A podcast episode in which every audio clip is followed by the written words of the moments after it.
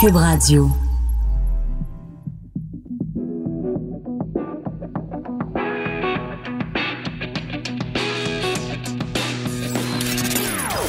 Des opinions bien à elle. Sophie Durocher. Son franc-parler ne laisse personne indifférent. On n'est pas obligé d'être d'accord. Bonjour tout le monde, c'est Sophie Durocher, très contente de vous retrouver. Alors dans la petite présentation qu'on vient d'entendre, on dit euh, ben, toutes sortes de choses à mon sujet. Euh, son franc-parler, elle a peur de personne, elle a peur de rien. Euh, écoutez, je, je, je n'ai pas le choix de commencer cette, mission, cette émission en furie. Je suis absolument furieuse de l'appel lancé par la femme, la présidente de la Fédération des femmes du Québec, Gabrielle Bouchard, qui euh, encourage les femmes aujourd'hui à porter le voile parce que le voile, elle trouve ça badass. Badass, une expression anglaise qui signifie un peu rebelle, un peu, euh, tu sais, euh, subversif, un peu dérangeant et tout ça. Elle, elle trouve que le voile, c'est badass. Alors aujourd'hui, non seulement elle nous encourage à porter le coton ouaté, c'est un autre débat, mais nous encourage, nous les femmes, à porter le voile. Alors, Madame Bouchard, je vais m'adresser à vous. Madame Bouchard, est-ce que vous connaissez Nasrin Sotoudeh? C'est une avocate iranienne qui est emprisonnée en Iran depuis juin 2018. C'est une avocate et militante des droits de l'homme, des droits de la personne. Et pourquoi se retrouve-t-elle en prison, Nasrin Sotoudeh?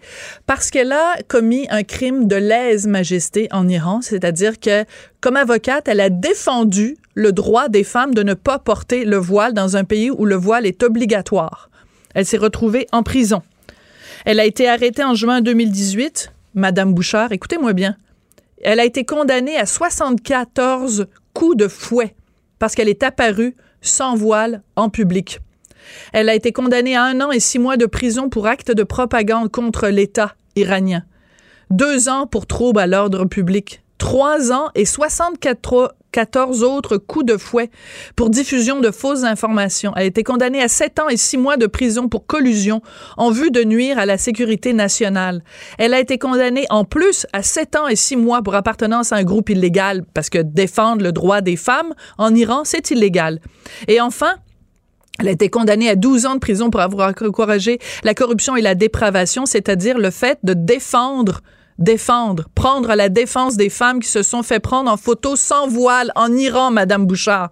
Et vous avez le culot aujourd'hui, 12 novembre 2019, de venir nous dire, nous, des femmes qui vivons librement au Québec, qui profitons d'un libre choix exceptionnel dans le monde occidental, vous venez nous dire que vous trouvez ça badass le voile et vous nous encouragez aujourd'hui à porter le voile. Honte à vous, Madame Bouchard honte à vous. Vous êtes un discrédit pour la cause des femmes, vous êtes un discrédit pour la cause féministe et vous êtes un discrédit pour la Fédération des femmes du Québec qui a déjà été le porte-étendard de femmes exceptionnelles, de Québécoises exceptionnelles comme Françoise David et Thérèse Casgrain. Honte à vous, Madame Bouchard. On n'est pas obligé d'être d'accord. Joignez-vous à la discussion. Appelez ou textez. 187 Cube Radio. 1877 827 2346. Je vous parlais tout à l'heure du fameux coton ouaté, puisque euh, ben il y a plein de gens aujourd'hui qui se promènent en coton ouaté parce que ben c'est chill, c'est cool, c'est hot, parce que nous on est so so so so solidaire de Catherine Dorion parce qu'elle est victime. Hein, c'est une, une, une mesure sexiste. On l'a empêché de porter le coton ouaté parce qu'évidemment il y a juste les femmes qui n'ont pas le droit de porter le coton ouaté à l'Assemblée nationale. En tout cas, bref, on va en parler de ce fameux dossier du coton ouaté avec Daniel Gagnon. Il est blogueur sur le site juste6.com et il a écrit un texte vraiment intéressant que je vous encourage à aller lire. Ça s'intitule What the fuck? Oui, je l'ai dit en nom, mais c'est pas de ma faute, c'est le titre du texte. Et ça s'écrit O-U-A-T-E, What the fuck, le délire victimaire vestimentaire. Daniel Gagnon est en ligne. Bonjour Daniel, comment allez-vous? Bonjour Sophie, ça va très bien vous-même? Ben moi, ça va très bien. Portez-vous Oui. le coton ouaté, vous, aujourd'hui? non, je ne porte pas de coton été. Euh, écoutez, moi, c'est ça que c'est un peu. Euh, moi, je suis travailleur autonome, donc évidemment, il y a, il y a, toujours une façon de, de s'habiller quand on est quand on travaille euh, plus ou moins en mou chez soi, puis quand on rencontre des clients ou quand on est sous d'autres dans d'autres sous d'autres tribunes, évidemment, c'est différent. oui, c'est ça. Ben évidemment, j'ai intitulé mon texte What the fuck. C'est un gros mot. Ben évidemment, c'est le, le, le, jeu de mots. on a vu ça souvent des gens qui prenaient les, cette expression mm-hmm. irrévérencieuse anglaise, l'écrire en français avec le puis avec un euh, comme l'animal, évidemment, sur la banquise. Moi, dans mon cas, c'était pas ça, mais c'était parce que c'était trop évident euh, Watt, Watté évidemment, puis De Fock. Euh, je trouvais que ça allait très bien aussi avec l'esprit de cette de cette espèce de rébellion là où est-ce qu'on mélange le franglais et tout ça. Euh, j'avais même le visuel évidemment on le voit pas là, mais j'avais même euh, évidemment comme c'est mon métier, moi je suis euh, concepteur publicitaire, designer graphique, j'avais fait une image où est-ce qu'on voyait le fameux coton ouaté devant l'Assemblée nationale, mais avec l'image de Calimero qui se plaint. bon, Calimero pour les ben, moins. Mon intro, ce que je disais, moi c'est sûr qu'au moment où je l'ai écrit, parce que j'écoutais votre introduction tantôt, évidemment je suis ça aussi un peu en temps réel, hein, ça, ça déboule très vite. Au moment où je l'ai écrit, moi, c'était dimanche. J'avais vu ça. Bon, évidemment, les phrases de, de, Catherine Dorion, on reviendra pas dessus. Tout le monde les connaît. Euh, puis euh, bon, là, il y avait, il y avait eu, il y avait sa collègue qui est la députée euh, de, Sherbrooke, qui est aussi la, la Christine Labrie. Oui, qui est qui est critique pour ce qui est de, l'intimidation, en fait, qui en avait fait une cause d'intimidation. C'était vraiment, euh, vraiment énorme. Euh, comment est-ce qu'on on amenait ça sur un autre terrain complètement? Euh, donc, je veux dire, bon, OK, une coche de plus. Et puis là, le dimanche, là, quand j'ai vu que l'initiative Mon côté voté, mon choix est sortie, je me suis dit, ben là, ça y est, on vient de toucher le fond. Mais ben, évidemment, comme on l'a vu, comme vous l'avez dit en entrée, on n'avait pas touché le fond encore. Non. on pouvait toujours aller encore plus bas. Euh, j'avais mis, moi, ce que, qu'est-ce que vous reprochez, qu'est-ce que vous reprochez aux gens qui sont, qui ont parti ce mouvement, donc, euh, mon coton ouaté, mon choix, et qui encouragent donc euh, tout le monde à porter aujourd'hui un coton ouaté par solidarité avec euh, la pauvre Catherine Dorion qui a été victime d'intimidation. Qu'est-ce que vous leur reprochez à ces gens-là? Ben, ça, ça, ça, ça, amène à ce que je voulais dire. Moi, je faisais un recoupement avec ça, puis euh, moi, c'est drôle, la première chose à quoi ça m'a fait penser, c'est de la fameuse initiative des carrés jaunes. Hein? On le sait, euh, moi, j'habite à Québec, puis euh, c'est sûr que c'est une réalité qui me touche. J'ai une jeune préadolescente de 11 ans et demi, c'est toutes des choses qui sont très proches de mes réalités. bon, où est-ce que c'était des jeunes qui, qui contestaient le code vestimentaire de l'école Joseph-François Perrault. Mm-hmm. bon, donc moi, et, puis ça m'amène l'intro, quand je l'ai publié, mon, mon, mon article, ce que je disais, c'était à force de répéter le mantra on ne dit pas aux filles et aux femmes comment s'habiller. Certaines militantes en viennent à justifier et à soutenir des, combats les plus puérils, immatures et mal ciblés au nom du féminisme et de l'émancipation des femmes. Mm-hmm. Euh, donc, je dirais, c'est euh, donc le mouvement mon côté, mon, mon coton côté, mon choix en appui à Catherine Dorion. C'est, c'est, bon, à ce moment-là, je disais que c'était, vraiment, je, pensais qu'on touchait le fond, euh, what the fuck, parce que, en fait, c'est ça, c'est que c'est, c'est un peu mal, euh, je trouve que c'est mal adressé parce que s'il existe encore, puis on, entend des fois des histoires, là, dire, effectivement, là, c'est parce qu'avoir trop large sur un, faux prétexte, un mhm. mauvais prétexte, euh, je veux dire, on entend parler des fois des codes vestimentaires à certains endroits où est-ce que, par exemple, on, on, oblige les femmes à porter des talons hauts. On a entendu ça dernièrement des, dans des bureaux d'avocats, des bureaux de professionnels. On s'entend, je veux dire, euh, bon, au risque de faire les oreilles. Si, euh, si on travaille dans un bar de danseuse et qu'on exige qu'on porte des, des talons, on, risque de s'entendre à ça. Mais dans un bureau d'avocat, il n'y a absolument rien qui justifie que des femmes aient à mettre des talons euh, on est habillé, euh, voilà. proprement. Mais, mais dans ces cas-là, c'est qu'il y a un code vestimentaire qui est spécifique pour les femmes. Or, à l'Assemblée nationale, on le rappelle, et Joseph Facal le rappelle avec beaucoup de justesse ce matin, à l'Assemblée nationale, on demande simplement une tenue de ville. C'est-à-dire, on demande simplement un respect élémentaire pour le, le, le le côté sacré de l'institution, finalement. Oui, oui, effectivement. Là, le fameux décorum dont on parle. Euh, parce que, tu sais, si on élargit ça, bon, euh, parce que ce qui, est, ce qui est en plus, euh, quand je dis mal adressé, c'est que s'il y a un endroit où, la, dans la limite, où est-ce que, justement, les femmes ne sont pas comme telles désavantagées, c'est bien là, parce que c'est sûr que c'est moins défini. Pour l'homme, on sait que le costume classique, c'est le, on est pour trois pièces de Paris où on s'entend, là, mais c'est le veston cravate. Mais j'ai fait une petite recherche rapidement sur d'autres législatures au Canada. Il y a des endroits où est-ce qu'on a assoupli ça. On a dit, bon, pour les hommes, c'est pas nécessaire d'avoir la cravate, mais un veston, c'est correct. Et pour les femmes, un chemisier ou habillé, on s'entend. Normalement, les gens, on n'a pas besoin d'expliquer ça à des adultes, de comment s'habiller pour aller à des funérailles ou pour aller dans un événement formel.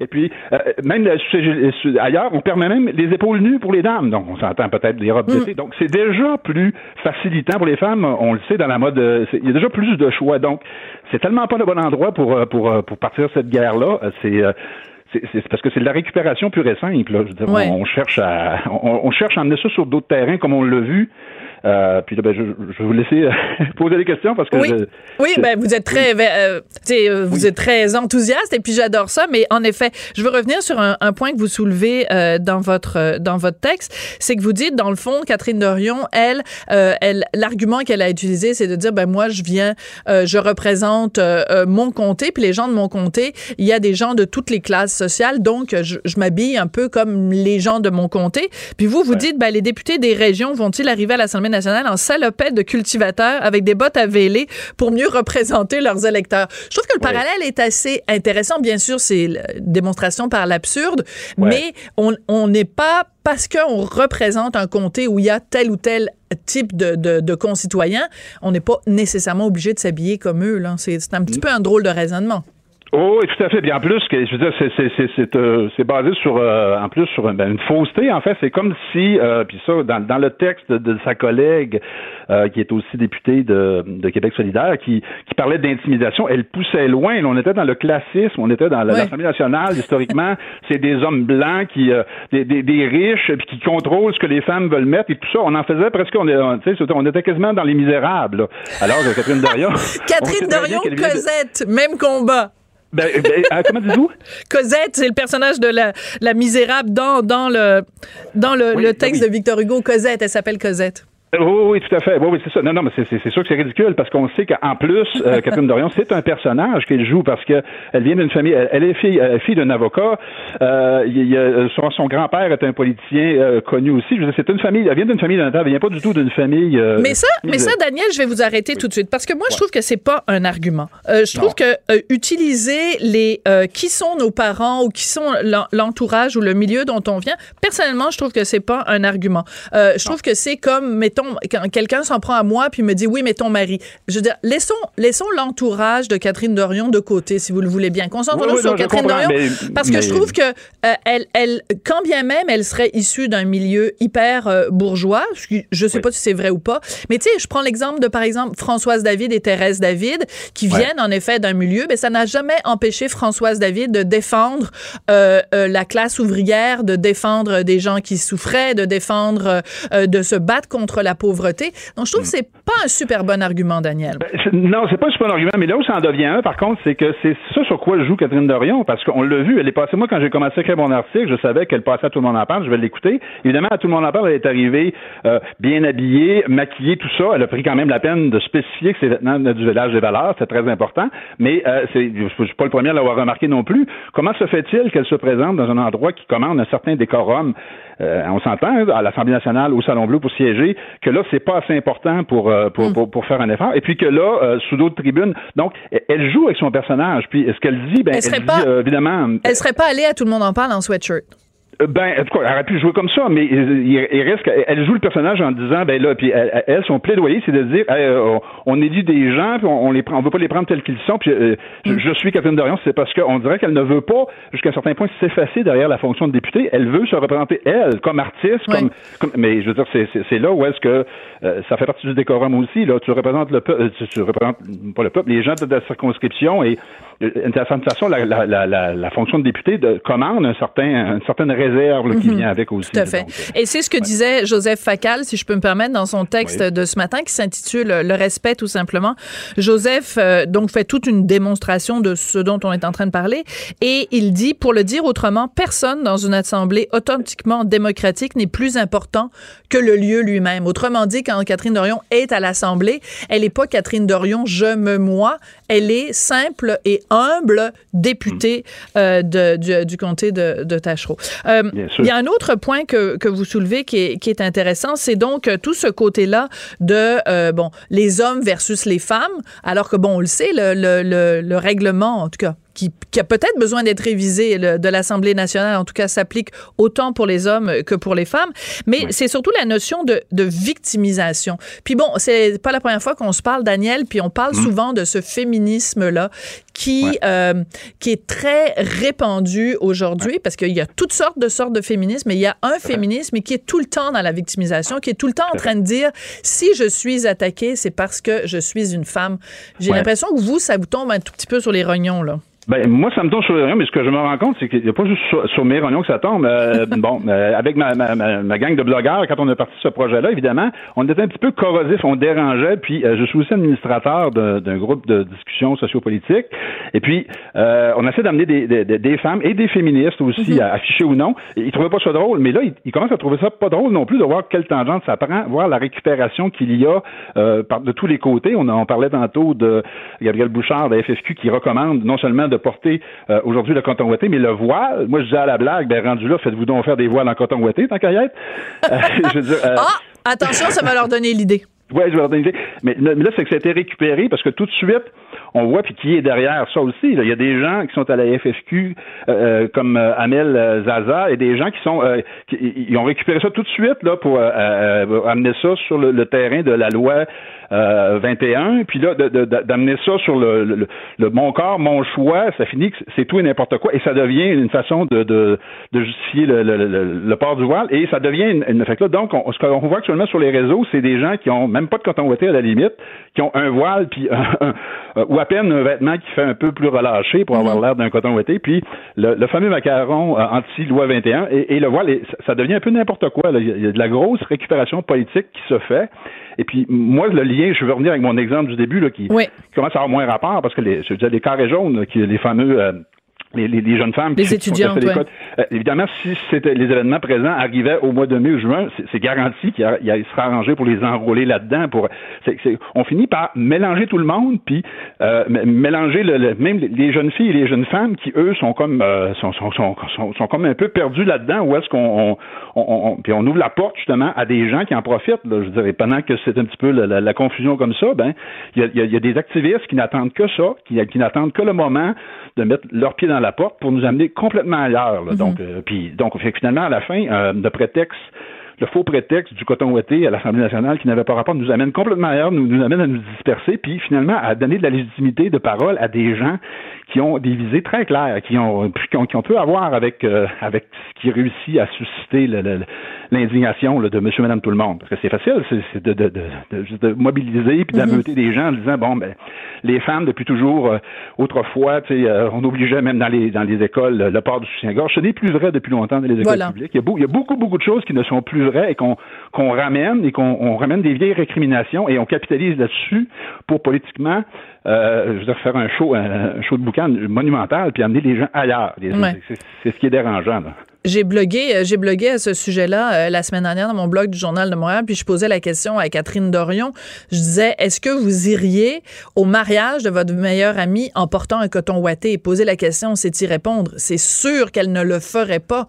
Donc, elle a plus, elle a moins de respect pour l'institution qu'est l'Assemblée nationale que pour des gens de, de son entourage. C'est l'évidence même qu'on se présenterait pas aux funérailles de quelqu'un ou au mariage de quelqu'un ou un truc qui, qui, est un tout petit peu le moindrement solennel euh, portant un coton ouaté. Donc, pourquoi le fait-on euh, à l'Assemblée nationale? Parce que s'il y a quelque chose de solennel, c'est quand même l'Assemblée nationale. Euh, Vous finissez votre texte, euh, Daniel, en disant, euh, finalement, en reprenant la chanson là, de, de Blue Jeans Bleu, et vous dites, et là, je, je, la chanterai pas parce que les gens vont changer de poste, puis je voudrais surtout pas ça, mais vous avez changé les paroles, puis ça donne Hey, il fait fret avec l'oppression masculine parlementaire. On est-tu bien dans notre coton ouaté féministe? Oui, ben c'est c'est c'est une façon d'encapsuler, c'est sûr que c'est comme c'est une déformation professionnelle hein, dans les titres et puis les. Ben oui, vous êtes publicitaire, ouais. Euh, oui, mais mais c'est ça, mais c'est une façon de dire, euh, mais parce que c'est sûr que c'est ça que je, je, trouve qui est extrêmement démagogique, c'est que euh, on, on, on, pousse sur des boutons qui qui qui qui, qui je veux dire qui euh, qui représente quelque chose de réel. Oui, par le passé, oui, ici et là, il reste des trucs qui sont euh, qui peuvent être injustes et puis qui sont qui sont, qui sont, sont, sexistes euh, envers les femmes. Puis des fois, c'est envers les hommes aussi. Euh, rapidement comme ça, on parlait des codes vestimentaires dans les écoles quand il y a eu la fameuse le fameux truc des carrés jaunes. On, on parlait beaucoup qu'il y avait quelque part dans je sais pas quelle école. souvent, c'est que les en plus les codes ils sont corrects. C'est qu'il y a mhm. des gens qui sont trop zélés. Une, une, surveillante trop zélée voulait dire à, une jeune femme qu'elle devrait mettre un soutien-gorge. C'est pas obligé selon les codes. ou dans les écoles privées. Dans les écoles privées, là, il y a des trucs qui sont restrictifs pour les femmes, mais il y en a aussi pour les hommes. Les garçons dans les écoles privées ne peuvent pas avoir les cheveux longs, ne peuvent pas avoir les cheveux souvent plus longs que la longueur du col, alors qu'on demande aux jeunes filles d'avoir les cheveux non pas coupés, mais attachés. Donc, mais là, on va dire là, c'est des écoles privées. Les gens, les parents le font mhm. peut-être intentionnellement, là.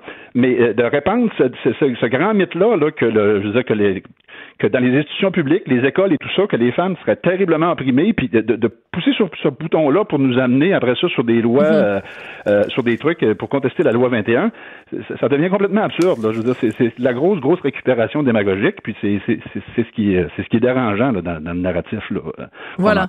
Euh, Daniel, le site euh, sur lequel vous écrivez, ça s'intitule juste6.com, puis vous êtes, si je me rappelle bien, donc c'est trois hommes, trois femmes, et vous êtes régulièrement vous vous, vous prononcez donc vous tous sur des enjeux d'actualité. Est-ce que vous pouviez imaginer quand vous avez commencé ce site-là, qui est un site de discussion euh, ouvert, euh, qu'un jour, euh, on aurait passé 21 minutes en ondes à parler d'un morceau de linge? Ben non, évidemment non, parce que dans la description, nous, on n'est pas nécessairement allé du côté, même si c'était déjà dans l'air du temps. Là, on était, au moment où on est parti, on était plus dans, dans la foulée de MeToo et tout ça, donc euh, où est-ce qu'on sentait qu'il y avait comme le, le, balancier s'en allait trop d'un côté.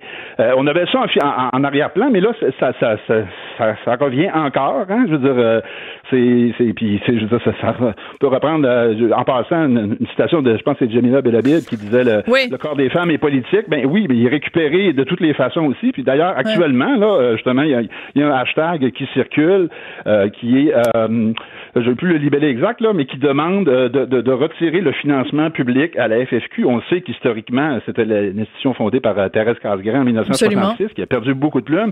Et puis, bon, il y a aussi PDF Québec pour les droits des femmes, qui est un organisme qui est plus fabuleux. pour la cité, qui, a, dernièrement, lors, lors, quand ils ont redonné des crédits, quand la CAC redonné les budgets. Je pense qu'ils ont donné un 125 000 euh, à chacune de ces organisations-là. Puis Denise Guilbeault était venue nous en parler. Euh, ah était venue nous en parler à l'émission. Tout à fait. Elle était très contente de voir finalement reçu du financement. En fait, je pense que ce qu'il faut dire aujourd'hui, c'est que euh, avant, quand on voulait, euh, comme journaliste ou comme euh, euh, commentateur, quand on voulait avoir le, le, le, le, son de cloche ou prendre la température, prendre le pouls de ce que pensaient les féministes au Québec, on tendait notre micro à la Fédération des femmes du Québec. Je pense qu'il faut changer cette habitude-là maintenant? Ben, c'est poser la question. Les gens le font, mais c'est pour avoir du bas, c'est pour avoir du clic. Les, médias, on le sait, là, sont pas, les gens sont pas idiots, ils savent bien que des fois il y a des choses, mais c'est qu'ils tendent le micro sans critique, sans contrepartie, et puis qu'ils laissent un peu les, les, les, ces porte-paroles-là dire un peu n'importe quoi au nom des femmes, alors qu'ils sont de moins en moins représentatifs.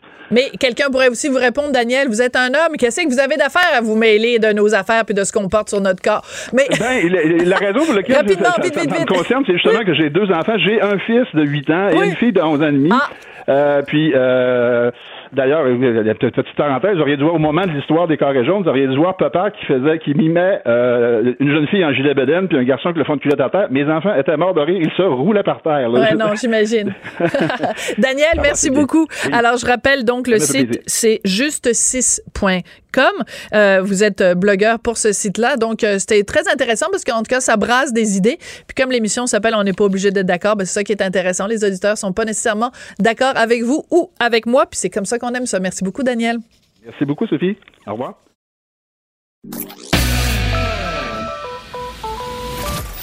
Cette dernière chronique fait jaser? Écoutez pourquoi. On n'est pas obligé d'être d'accord. Cube Radio.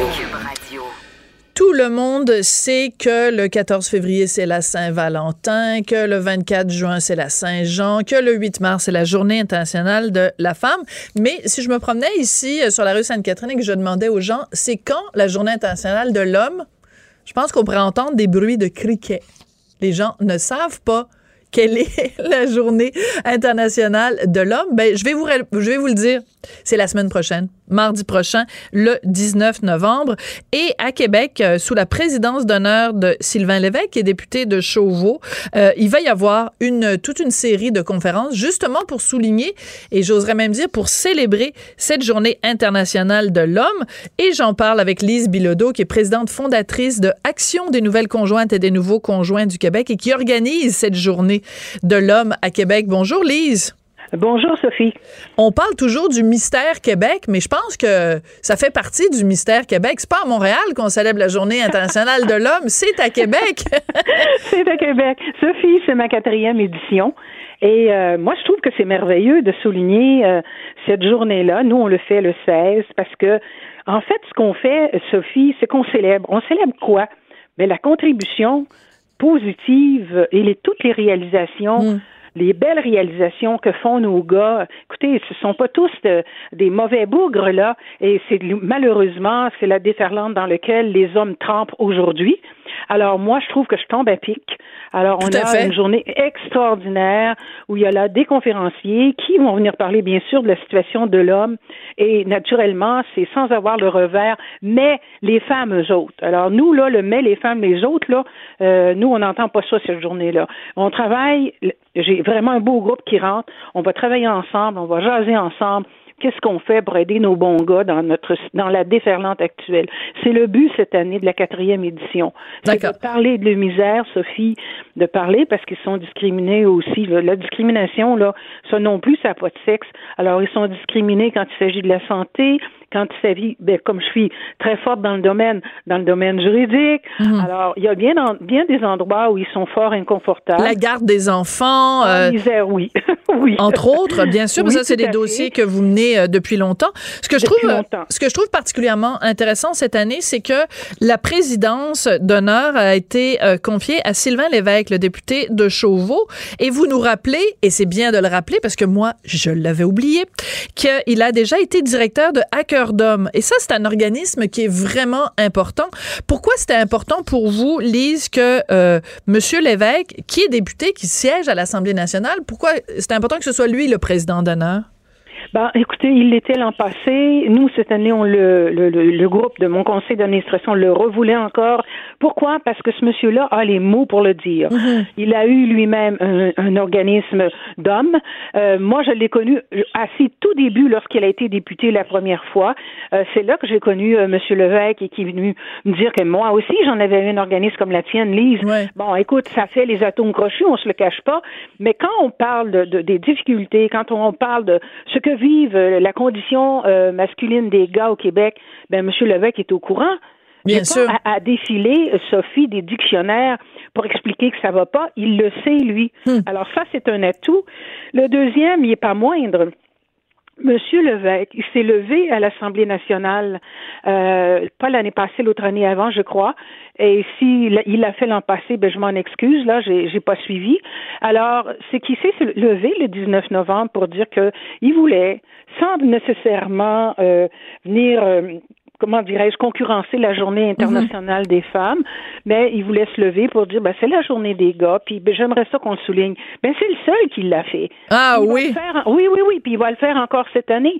Et l'année du feu du lac Mégantic, Sophie, qui s'est levé à l'Assemblée nationale pour soulever le courage des pompiers du lac Mégantic, hmm. c'est Sylvain Levesque. Sylvain Levesque.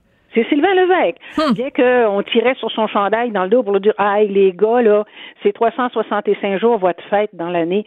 Tu sais, il y a encore vraiment des, des, comment dirais-je, des, Cette attitude-là.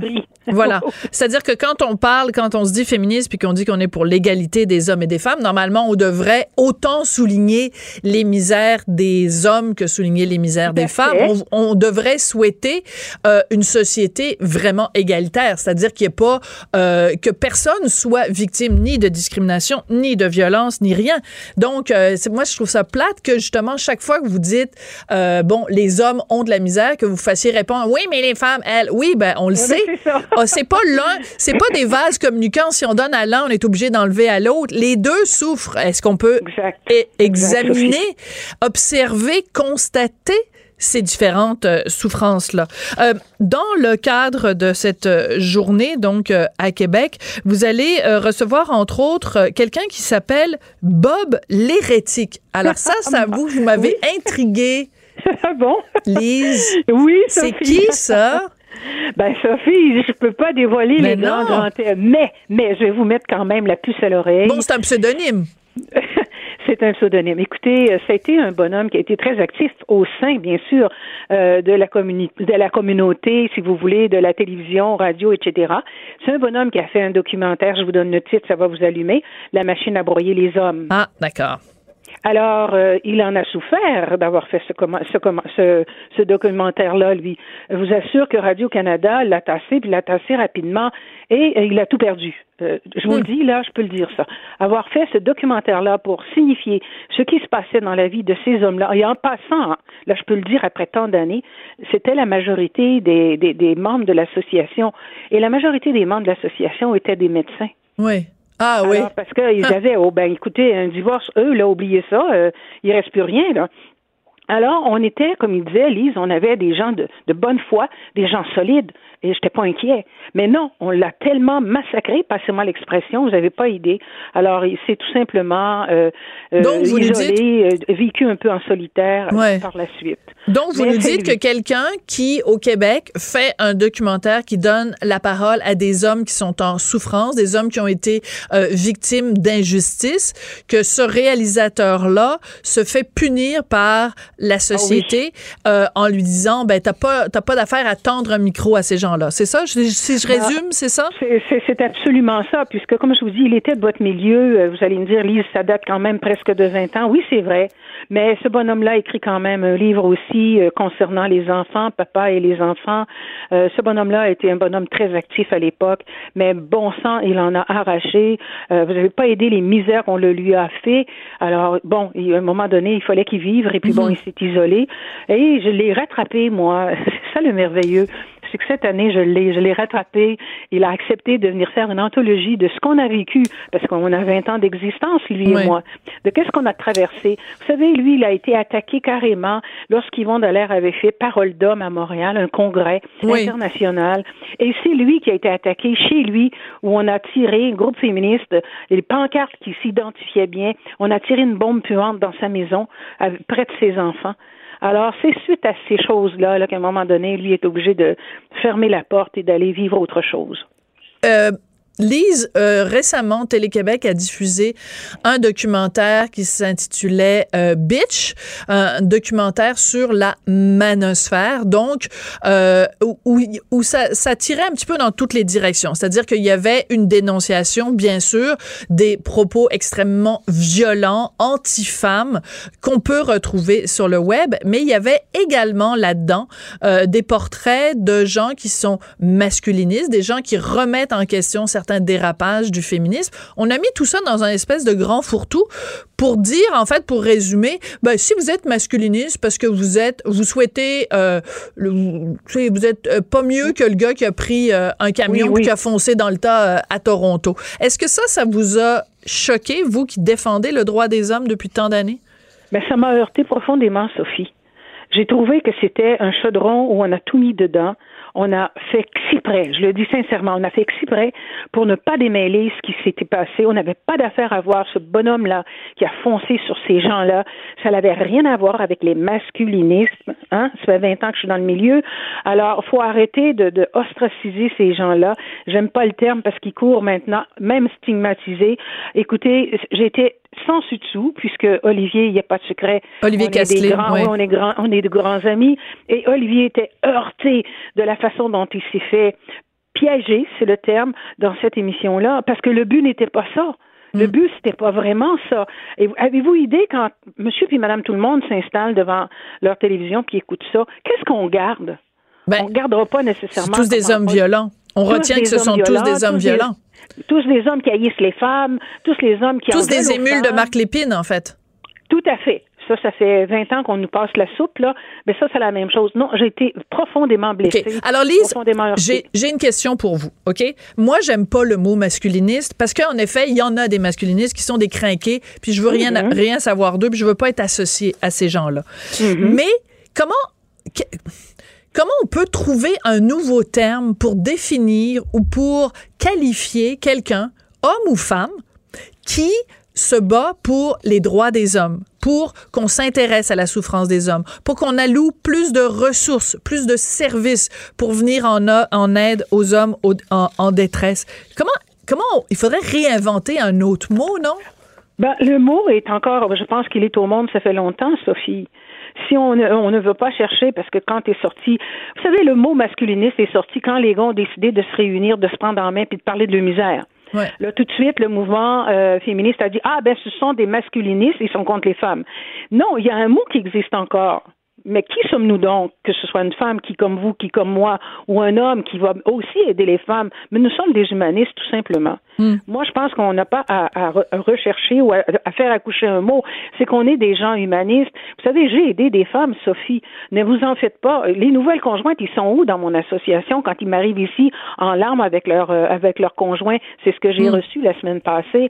Euh, ils ont été deux heures avec moi. Je n'en revenais pas de ce qu'ils m'ont raconté tous les deux. Ben les deux, je les aide. Alors le but, comme je vous dis, Sophie, c'est quand on a commencé à dire que les hommes ne parlaient pas que les hommes ont décidé il y a quelques années de se prendre en main, de se regrouper, parce que j'en ai connu des associations de gars, ils n'étaient pas tous euh, naturellement enragés contre les femmes. Non, c'est quand on, on écoutait leur histoire, Voilà. on sortait de là complètement, mais complètement, on n'en revenait pas. Mais non, tout de suite, on les a qualifiés de... Mais non, non, non, non, non, non, non. Les masculinistes que je connais, moi, et avec lesquels j'ai travaillé pendant 20 ans, n'étaient pas des enragés contre les femmes. Voilà. Et d'ailleurs, vous allez avoir à cette à cette journée de conférence euh, samedi, vous allez avoir Yvon Dallaire euh, pour euh, pour rappel quand même pour mémoire, psychologue, auteur, formateur, conférencier et euh, juste citer les titres des livres de Yvon Dallaire, ça nous situe bien quand même l'importance de de cet homme-là, fier d'être un homme un livre qu'il a écrit, Homme est toujours fier de l'être, mais on a l'impression que aujourd'hui, en 2019, écrire un livre ou, ou euh, se présenter fier d'être un homme, hi, ça fait grincer dans les chaumières, dans certaines chaumières. Absolument. Écoutez, le premier bouquin, euh, Sophie, on se connaissait pas, vous et moi. Lui aussi, euh, de l'époque de, de, de- du monsieur qui a écrit la machine, qui a fait le documentaire La machine à broyer les hommes. Lui aussi en a souffert de ce premier bouquin parce qu'il est sorti dans la revue du Conseil du statut de la femme. On l'a niaisé, passez-moi l'expression. On, on, on, on avait tout simplement dessiné un genre de, de, de, petit bateau, de, puis euh, que, que lui pagaillait dessus, c'est le cas de le dire. Et on, on, a mis des titres vraiment Non, le premier livre, Monsieur Dallaire en a bavé, passez-moi l'expression. Euh, non, ça se pouvait pas qu'il ait l'audace de dire fier d'être un homme. Hmm. Donc, Et le, le, deuxième, but... non, ça a mieux passé pour le deuxième. Ça a mieux passé. Euh, Oui. Le but, quand même, d'une journée comme celle de samedi, c'est de se parler. Que les hommes Ben, et les c'est- femmes se parlent. Oui, ben, le matin, en matinée, c'est ce que je fais, un parle-balle jase Alors, c'est informel. On fait un petit groupe, puis on va laisser parler les gars. Ils diront ce qu'ils veulent dire. On est dans l'intimité. Il y a, personne là pour les surveiller puis venir dire oui, mais nous. Alors, je pense que ça va ça va leur faire du bien, je vous le jure. Et puis en après-midi, on entre avec les conférenciers. Oui. Alors, le oui, mais nous, euh, on, on essaye de, de- d'éviter ça. Parce que, dans le fond, je pense que quand on a vu, par exemple, la lettre de, de Martine Delvaux dans les journaux qui, qui s'adressait à Jacques Davids, l'auteur de la future série Les Mecs qui va être à Radio-Canada l'année prochaine et qui disait, euh, qui se terminait en disant, ouais, les angoisses existentielles des hommes, lol. Euh, je pense qu'il y a, il y, a, il y a quand même certaines féministes qui ne veulent pas entendre la détresse des hommes. Il faut le dire. Alors, Ben, je pense. Sophie, mais Sophie, il y a plus que ça quand on y pense, vous et moi. Vous savez, moi, je suis à Québec, vous, vous êtes ailleurs, mais allons pas loin, Sophie. Allons il y a 15 jours avec euh, la tempête qu'on a eue. Ben moi, ici, c'est pas un secret, là. J'ai quelqu'un qui travaille pour l'Hydro-Québec et c'est un monteur de ligne. Oui. Je ne l'ai pas vu. Pourquoi? Parce que c'était jour et nuit à travailler dehors. Mm. Puis je lui ai demandé, as-tu des femmes monteurs de ligne? Non. Alors, je prends juste cet exemple-là. Mm. Pourquoi qu'il faudrait tout simplement, quand on dit la détresse des gars, pourquoi qu'il faudrait ignorer ça? Ben, ils en vivent une détresse. Moi, je voudrais Mm. pas être monteur de ligne demain matin pour aller travailler dans ces temps de fou où il y avait même pas le temps de venir dormir quatre heures qu'on le rappelait parce qu'il y avait une urgence. Alors, je vous donne cet exemple-là. On vient de fêter le 11 novembre. J'allais vous amener là. Oui. Bon, on vient de fêter les hommes disparus le 11 novembre. À chaque fois que je, je m'assois dans ma chaise dans le salon pour écouter un documentaire sur nos guerres, Sophie, j'en ai encore les larmes aux yeux. Ça m'angoisse toute la nuit. Je peux pas croire que ces gens, ces gens-là, ces hommes-là, les Canadiens, que ce soit peu importe le, le pays qui a entré en guerre contre, bien sûr l'Allemagne, on a perdu tout ce monde-là. Mm. Puis il faudrait jamais en parler. Ah, moi, non. Non, il y a quelque chose qui va pas dans notre dictionnaire, là, Sophie. Oui, je pense que c'est une belle euh, conclusion. Lise Bilodeau, merci beaucoup, présidente fondatrice de Action des nouvelles conjointes, des nouveaux conjoints du Québec, mais surtout organisatrice de cette euh, journée de réflexion, journée d'écoute des hommes. Ça a lieu samedi euh, à Québec, à l'hôtel et suite Normandin, à partir de 9h30. Merci beaucoup, Lise. Merci infiniment, Sophie. Au revoir. Puis bonne journée internationale des hommes à l'avance. Tout le monde a droit à son opinion. Elle requestionne, elle analyse, elle propose des solutions. Sophie Durocher. On n'est pas obligé d'être d'accord. Au nom de la liberté d'expression, en général, je ne me réjouis pas quand quelqu'un perd son travail. Dans le cas de Don Cherry, ça faisait tellement longtemps qu'il disait tellement d'âneries que oui, dans ce cas-là, vraiment, à un moment donné, euh, la liberté d'expression a ses limites. Euh, quand on dit des crétineries à répétition, à un moment donné, il faut qu'il y ait des conséquences. On va parler donc euh, du fait que Don Cherry, commentateur sportif, ait perdu son emploi de, de, commentateur à la soirée du hockey. on en parle avec Guy Fournier, qui est chroniqueur au Journal de Montréal, Journal de Québec. Bonjour. Bonjour, bonjour. Bonjour Guy, ce matin votre texte s'intitule La cerise de trop d'un vieux gâteau. Alors là, êtes-vous en train de faire d'un vieux gâteau? Ouais, excusez-moi. Mais ça aurait pu être un vieux gâteau aussi. Euh, êtes-vous en train de faire de l'agisme, Guy Fournier? Euh, ben, euh, peut-être qu'il y en a qui peuvent croire ça. Donc, je pense que je fais pas d'agisme. C'est ce que je trouvais que c'était plutôt drôle de de, de, de reprendre, de, de, de, plagier un peu l'expression euh, la cerise sur le gâteau, parce que c'est un petit peu euh, ce qui a amené la perte de, de, de Don Jerry. C'est vraiment la cerise sur le gâteau. Il, avait à peu près tout fait sauf celle-là. Ouais. Et ce qui est un petit peu étonnant, en fait, c'est d'avoir duré si longtemps parce que c'est c'est loin d'être.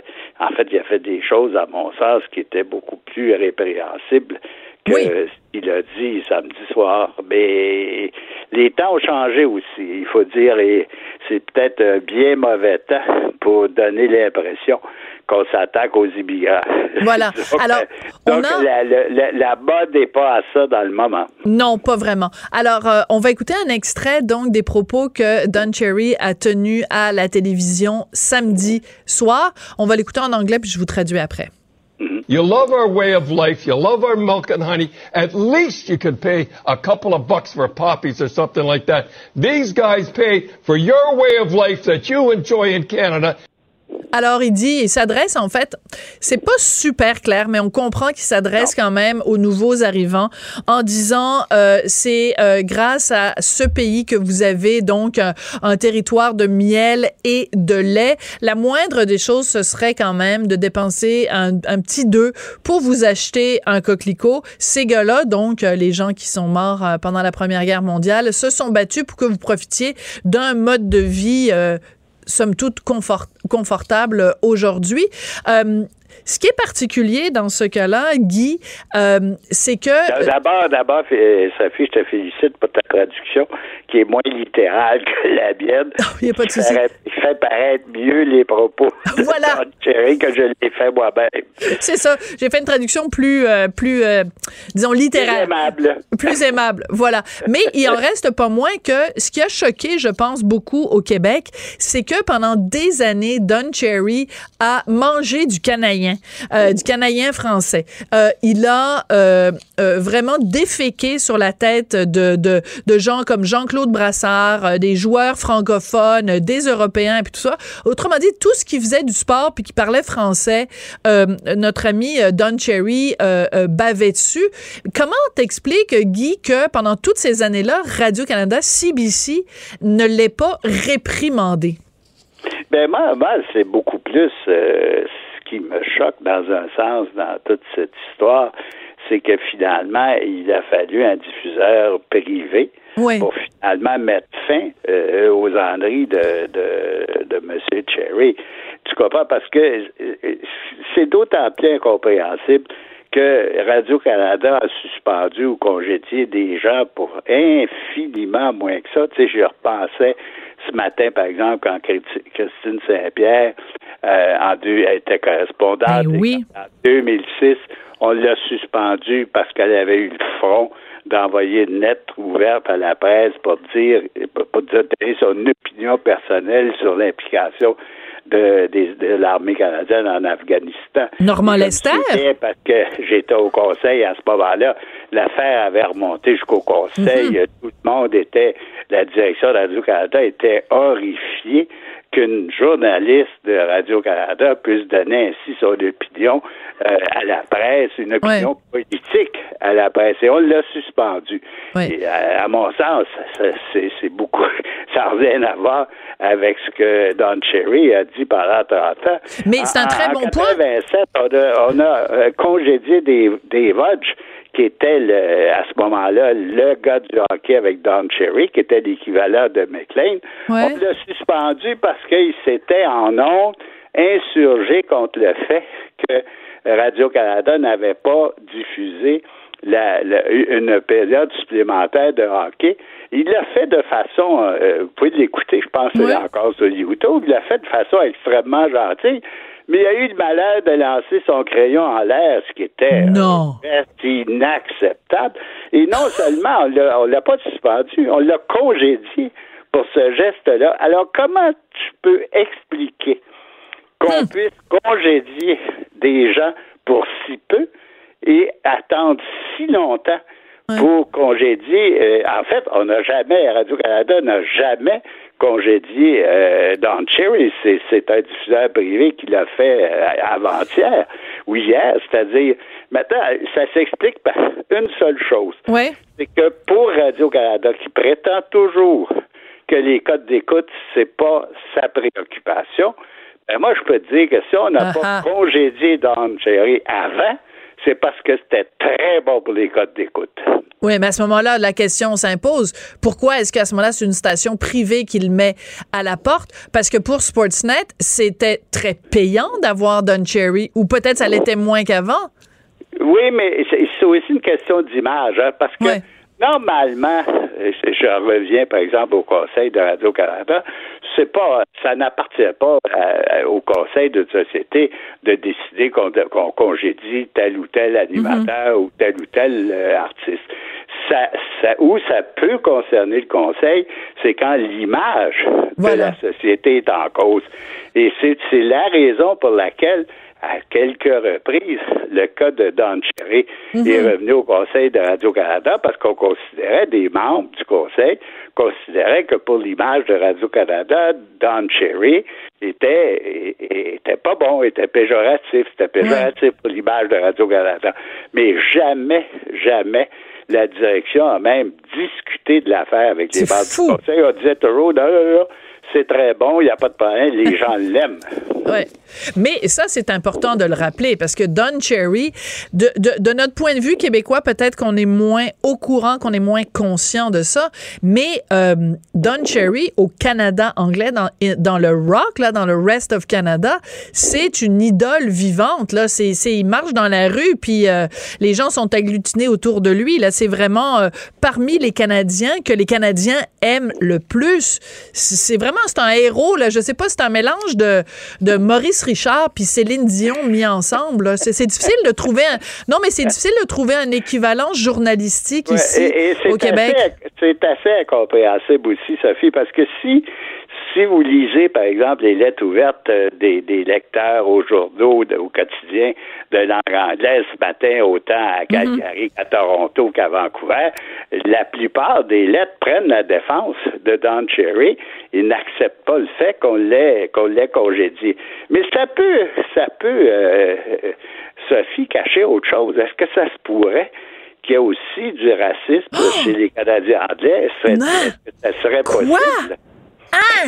Pourtant, ça fait des semaines qu'on se fait dire que le nid, le noyau du racisme et de la xénophobie au Canada se retrouve chez les vilains québécois, ce village d'irréductibles gaulois à cause de leur horrible potion magique. Euh, non, je veux dire de leur loi 21.